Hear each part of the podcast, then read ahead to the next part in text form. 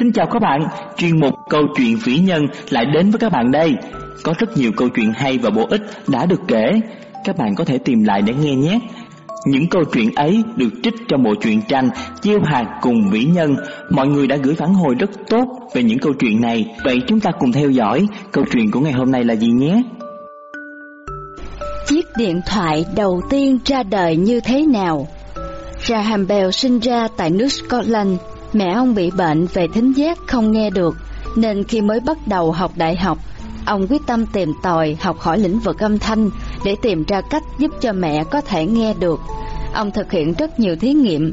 Một lần, Alexander Graham Bell phát hiện ra một hiện tượng vô cùng thú vị.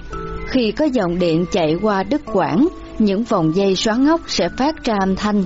Từ hiện tượng này, Bell đã có ý tưởng sáng chế máy truyền điện tính. Với ý tưởng của Bell, không ít nhà khoa học tỏ ý hoài nghi, thậm chí có người còn cho là việc điên rồ. Bất chấp những dị nghị của mọi người, Bell kiên định với cách suy nghĩ của mình. Sau đó, Bell quyết định gặp nhà điện học nổi tiếng George Henry để trình bày ý tưởng phát minh của mình. Cách trình bày chắc chắn, tự tin và thái độ đầy nhiệt huyết của Bell đã làm ông Henry cảm thấy vô cùng ấn tượng. Ông Henry nói với Bell bằng giọng chắc nịch, hãy học và nắm vững những kiến thức cần thiết cho ý tưởng của cháu, hãy làm đi. Lời nói của ông Henry trở thành động lực, thôi thúc bèo tiếp tục kiên trì. Hai năm sau, bèo hoàn thành ý tưởng của mình và trở thành cha đẻ của chiếc điện thoại đầu tiên. Từ đó, ông trở nên nổi tiếng và thành công.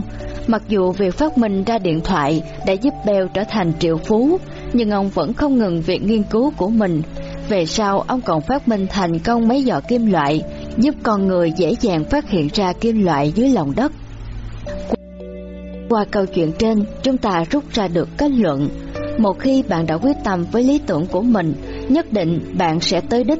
Cho dù nhiều người dèm pha hay thậm chí là ngăn cản chăng nữa, khi bạn thật sự nỗ lực, bền bỉ để giúp đỡ người khác, nhất định bạn cũng sẽ có những quý nhân hỗ trợ.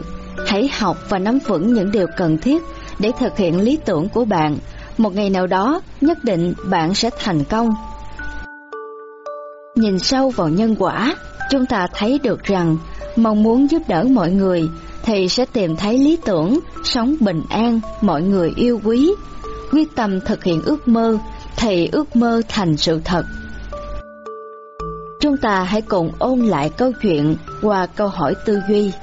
1. Vì sao Graham Bell muốn học về lĩnh vực âm thanh?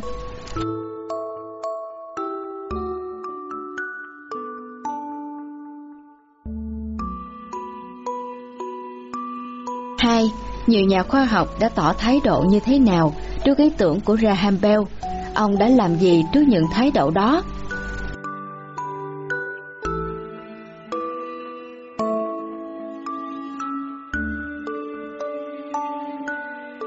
ba, Dù đã nổi tiếng và thành công, nhưng Graham Bell vẫn tiếp tục nghiên cứu để cống hiến cho mọi người những phát minh mới. Điều này cho thấy tính cách gì của ông?